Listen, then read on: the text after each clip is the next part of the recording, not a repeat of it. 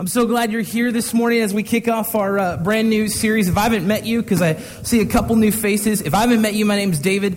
Um, I'm the pastor here. And uh, this morning, what we're talking about as we kick off this new series, we're talking about living on mission. Um, and so this morning, we're going to do something a little bit different. Um, as we kick off this series, I'm going to just look at um, a couple texts that really uh, help us see how to be the church. Um, and as, uh, as we look at this text, um, what we're going to do over the next five weeks um, is we are going to take our church mission statement and break it down. Um, I'm going to see if we can turn down the mic a little, maybe a little bit. There we go. My voice can carry, so we'll just go with my voice. That'll work. Uh, but this morning we start this new series where, uh, if you've noticed on your program, on the front of your program, is a paragraph on the blue side that is our CTK mission statement. And on this mission statement, we've broken it over the next five weeks to talk about different topics in this. And the first is to be authentic Christian community. And so, what I thought would be great for us to do, because this is not just something for me to rehearse or to go off of, but for all of us to understand what is the mission of our church. And our own mission statement here at Christ the King is really just a reflection of the true mission in the Bible. And so, as we look at our mission statement, what I thought would be great is for us to together out loud declare this. And so, it, whether you look on your program or we'll have it on the screen, I want to read this together. Let's read this. To create an authentic Christian community that effectively reaches out to the unchurched with love, acceptance, and forgiveness, so that they may experience the joy of salvation and a purposeful life of discipleship. Now, there's a lot in there. That's a whole paragraph of information. And so this week we're just going to look on what does it mean to be an authentic Christian community? Now, we've titled this Living on Mission, and there's a very specific reason why I titled that. Because you and I, as believers in Christ, are called to go live on mission, to go be missional. Now, missional or missional living is basically just a term that describes a person whose lifestyle reflects, reflects being on mission. And for some, that means globally and going overseas. For others, it means right in their backyard. They're a missionary where they are at. And so this morning, we're going to look at the aspect of being a missionary where we're at here in this building as authentic Christian community. Now, see, I'm, I'm young, but I've been around Christ the King for quite a while. I first came to Christ the King when I was 14 years old because in Mount Vernon, the youth group didn't have a drummer. And I was just someone at another church who could drum, and that kid visited and said, Why don't you come to our youth group? Because this church doesn't have one, and you can come drum for us. And that was my first introduction. Now, remember, for me, I, I grew up in the church. I grew up in a family where we did a lot in the church. But going to Christ the King was a little bit different. I sat at the back at a table. I remember sitting among different people, both with uh, a homeless man at my table and a businessman at my table. And we sat at the back listening to Pastor Dave Browning give a message, and that was really different to me. That was really different. That seemed authentic. And so, as we dive into this series talking about authentic Christian community, and throughout this series, my hope is not to build the perfect little church. That's not the hope, that's not the desire, but for you and I, my, my prayer is that we'd get real this morning. We'd get real about where we're at, about what's going on in our lives, about what's the area that we're struggling with. That whoever we're sitting with, we'd be real. And so I want to share a story with you about someone, about a couple people struggling to be authentic because the struggle is real, whether you knew it or not. And so there's a gal named Barb, and Barb's life is a mess. And her drinking problem is so bad, it's so out of control. Her family is distraught by it. Her husband doesn't know what to do with it, and he refuses to cover for her anymore. He just says, Listen, The way you're going to do things, that's, that's your deal. You do it on your own. And everyone around Barb seems to just get the idea that, you know what, it's, it's, her, it's her problem, it's her issue, so we're just going to let her deal with it, and we're going to act like everything's fine. And so it's a classic case of denial.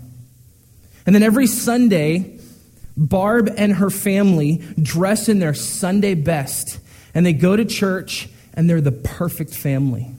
They show up early, they leave late, everything looks fine. And the way that the church looks at them is man, if we were only like that family.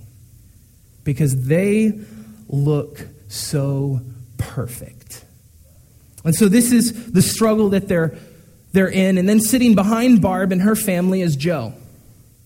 And Joe is someone that everyone likes. Partly because he's a man's man, he's got the great storytelling gene, and he's able to really get down to your level, understand where you're at. And Joe played football, so he's got great stories and great analogies. Everybody loves talking with him and, and hearing about his conquests. But when Joe's all alone and, and Joe goes home, his heart is filled with emptiness. He's absolutely empty because of his inability to sustain long term relationships. I mean, his marriage only lasted six months. And over the years, he's driven more and more people away because of his short fuse and his unwillingness to deal with his issues. But then that Sunday, in the middle of all these issues, in the middle of all these struggles for Joe, someone asks him, How are things going for you? And his quick response is, Great. They've never been better. They're going great.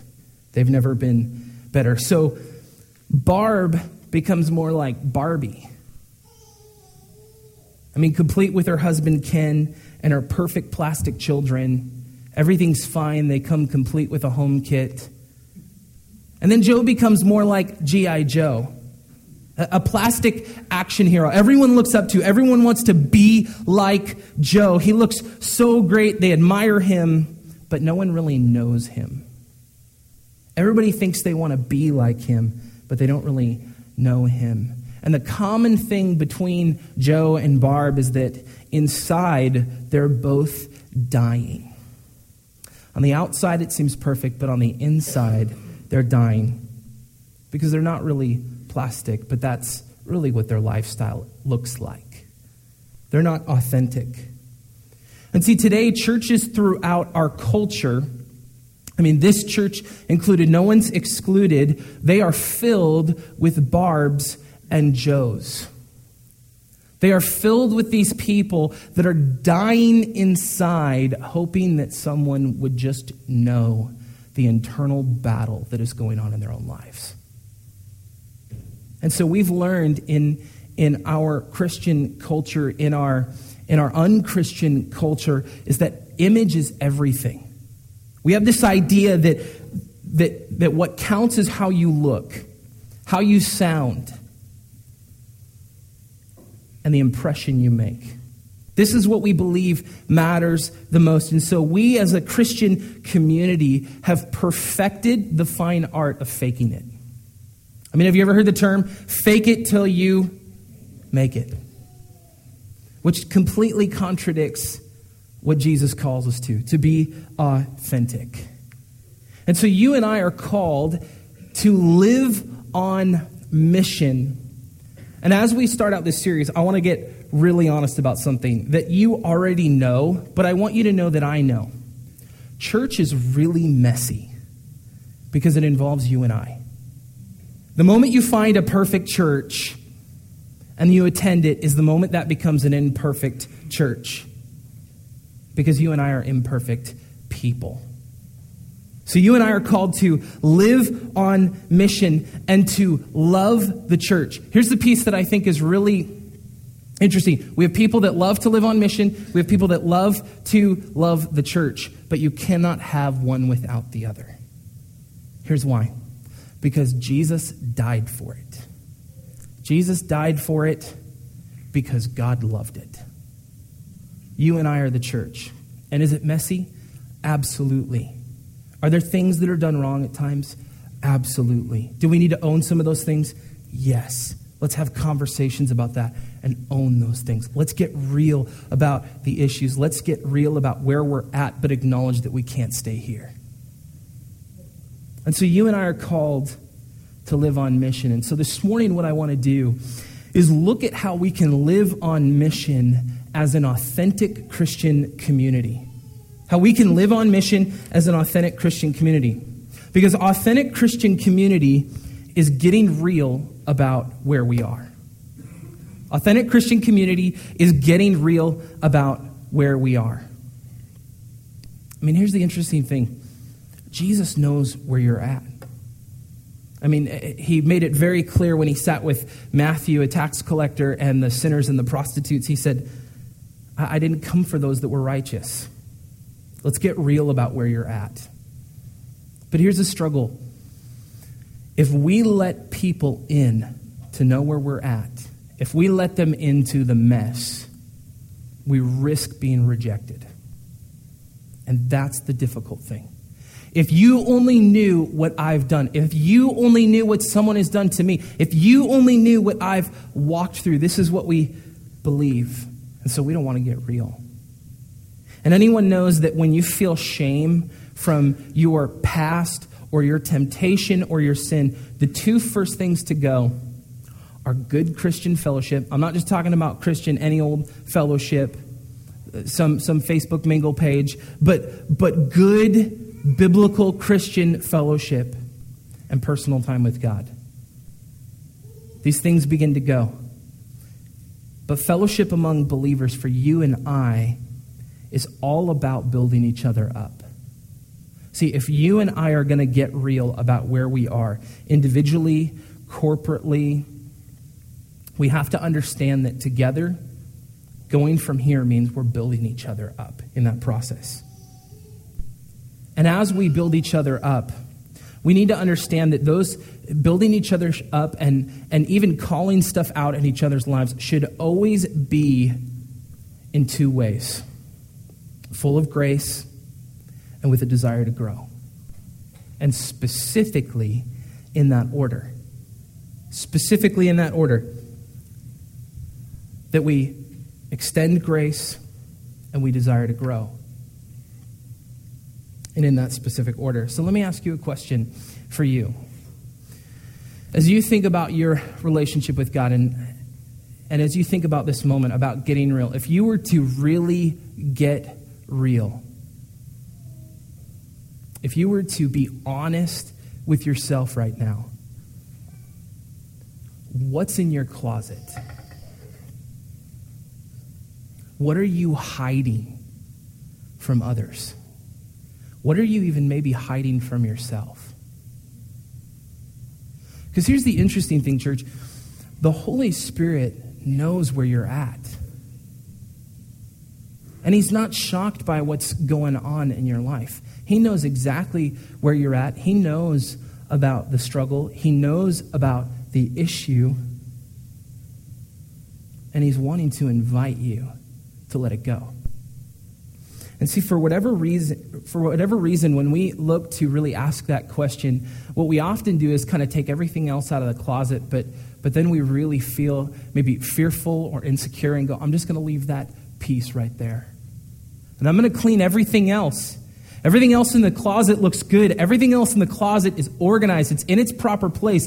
But let's just leave that one piece right there. I don't think we need to touch that. God knows I'm kind of working on that. We don't need to bring it out of the closet. But see, if we, if we never get to the heart of the issue, we'll always have an issue. See, when, when I first got my truck, I'll give you an example. When I first got my truck and it doesn't have powered steering, so I have gained some muscle in my arms because that's a very difficult task um, to not have power steering, especially when you're trying to parallel park.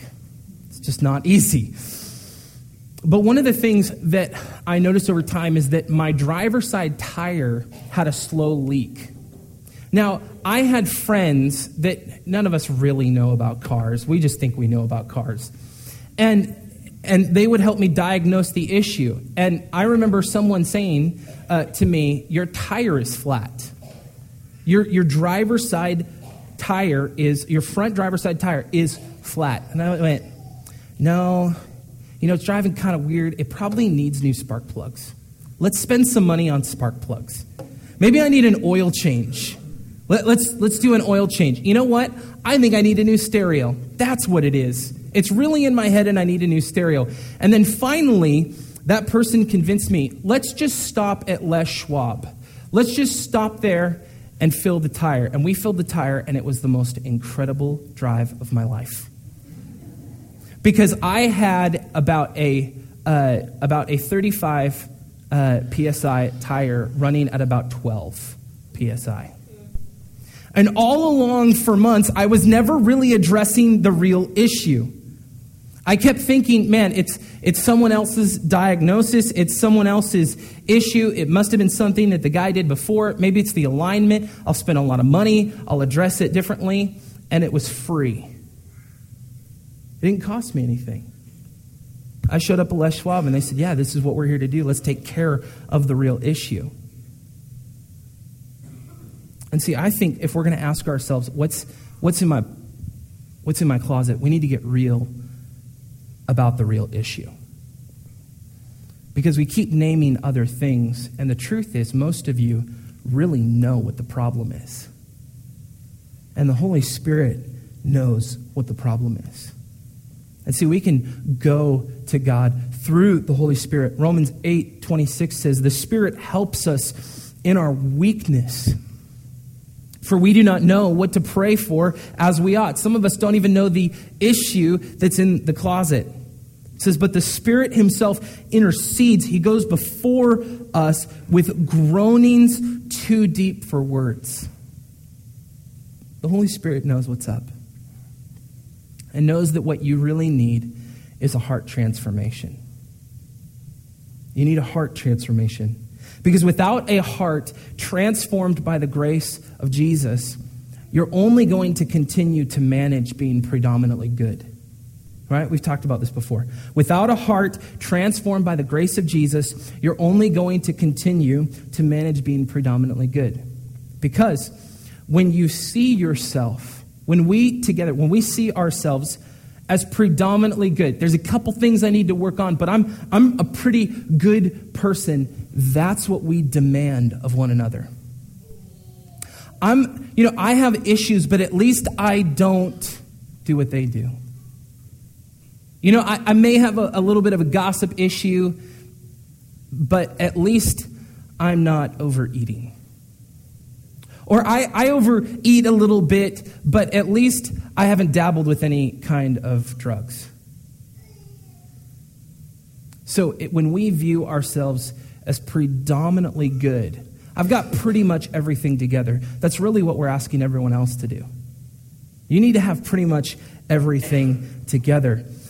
But here's the deal when you and I see ourselves in need of grace, in need of grace, of which we are daily, moment by moment, in need of grace, then we offer grace and we demand nothing. We offer grace and we demand nothing.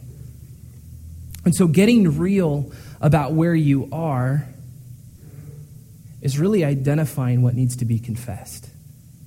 So, walking through good biblical confession to work through the actual issue, to take care of the flat tire, to take care of the real issue. And what I want to remind you is that confession is not when you show up on a weekend and you, and you update someone in your sinning. Man, I, I just, I, I kind of failed this week, or man, I ate that cookie, I shouldn't have done it, you know. Man, I had that drink, I shouldn't have, I shouldn't have had that man, I, I told that person I should have kept that confidential. It's not the post work in the conversation, it's the active conversation with God. It's the active conversations with brothers and sisters that you trust, that can encourage you, that encourage you, that engage with you before you make that decision, so that you begin to reflect Christ rather than your flesh. And so confession isn't something we do passively, just a once a week text. It's an active relationship where people are getting real with where they are. And then authentic Christian community is growing together in Christ. Growing together in Christ. In Ephesians chapter 4, towards the end of the chapter, Paul tells the church in Ephesus speaking the truth in love, we are to grow. We are to grow up in every way into Him who is the head, into Christ, from whom the whole body, joined and held together by every joint with, with which it is equipped, when each part is working properly, makes the body grow so that it is so that it builds itself up in love. And here's why this is so important is because growing is a part of the Christian life. Growing is a critical, important part of the Christian life.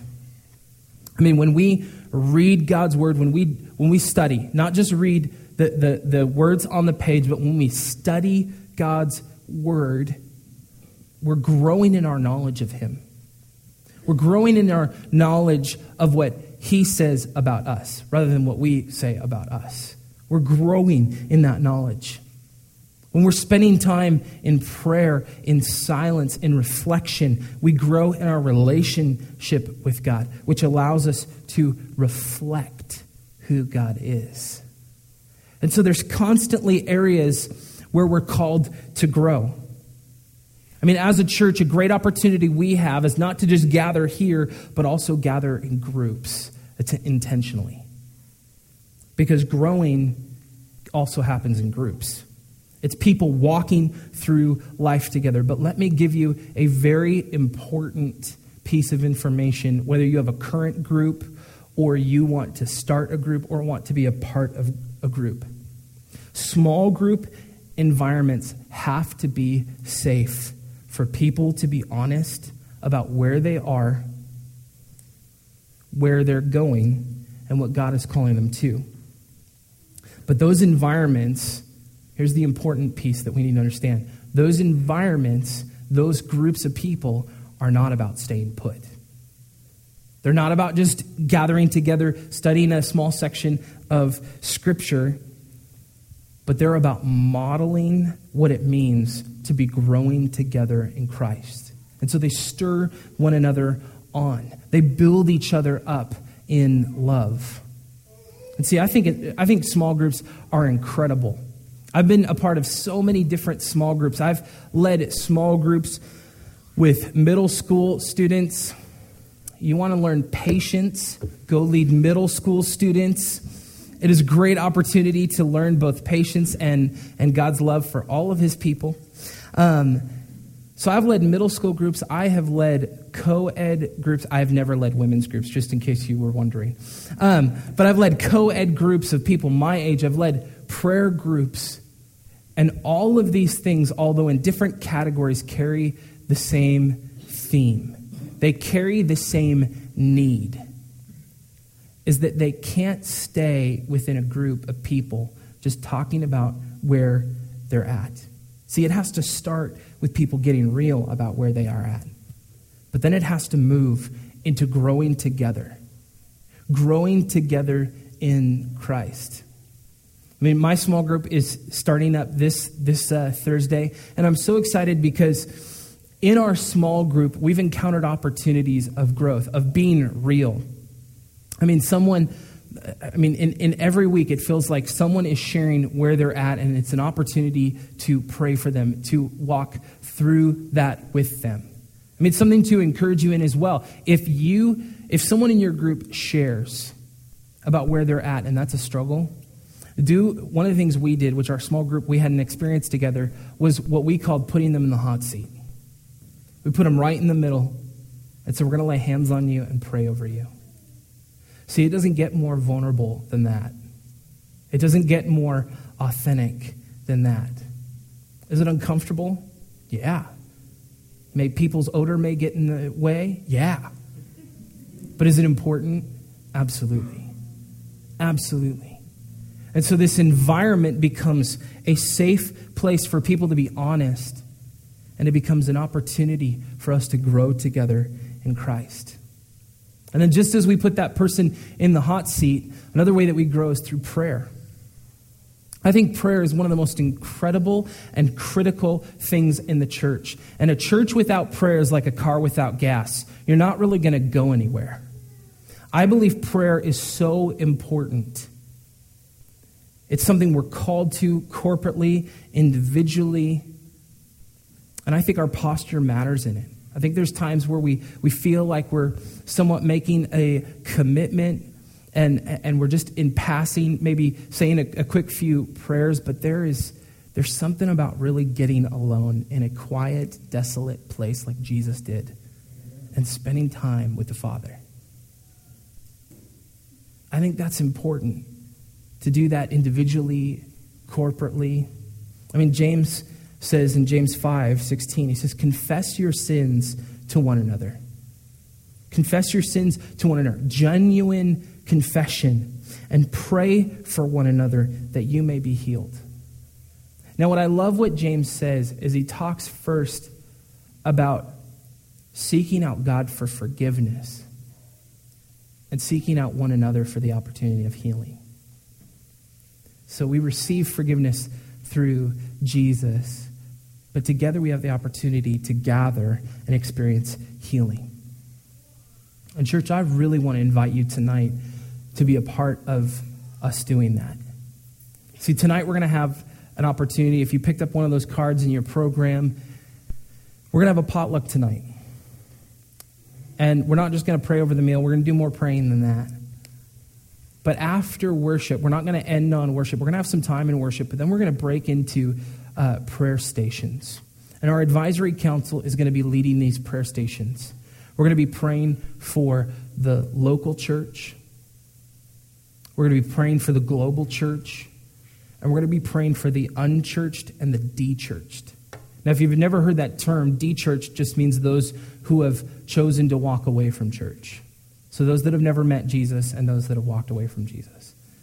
And so, we're going to gather tonight as an opportunity to grow together in Christ, as an opportunity to pray together.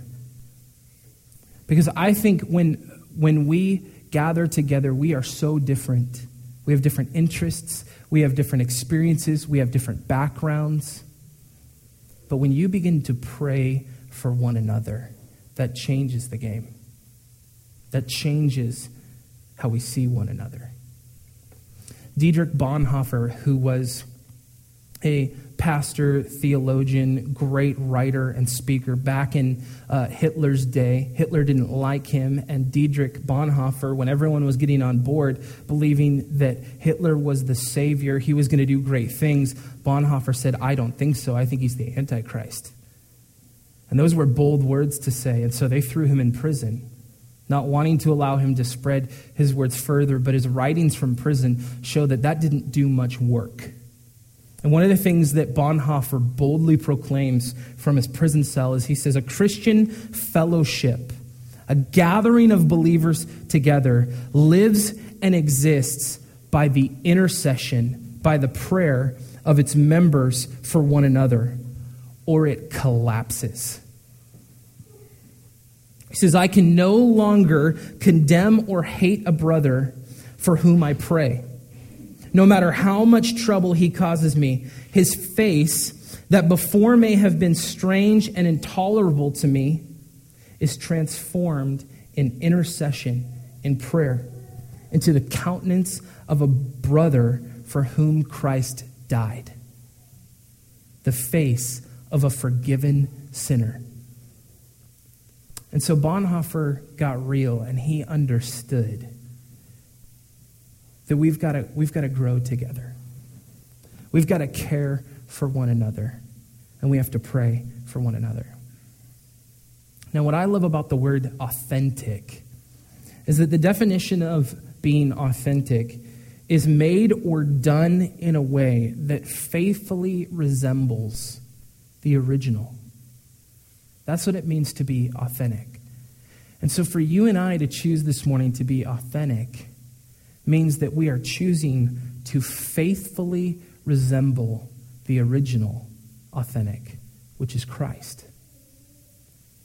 And so, as we come to a close this morning, for you and I to choose to get real about where we are today and to choose to grow together in Christ, it means that we're choosing to live on mission as followers of Christ. As followers of Christ. And so I want to encourage you and invite you to not just hear this series, but be a part of living it out over the next four weeks. Let's pray.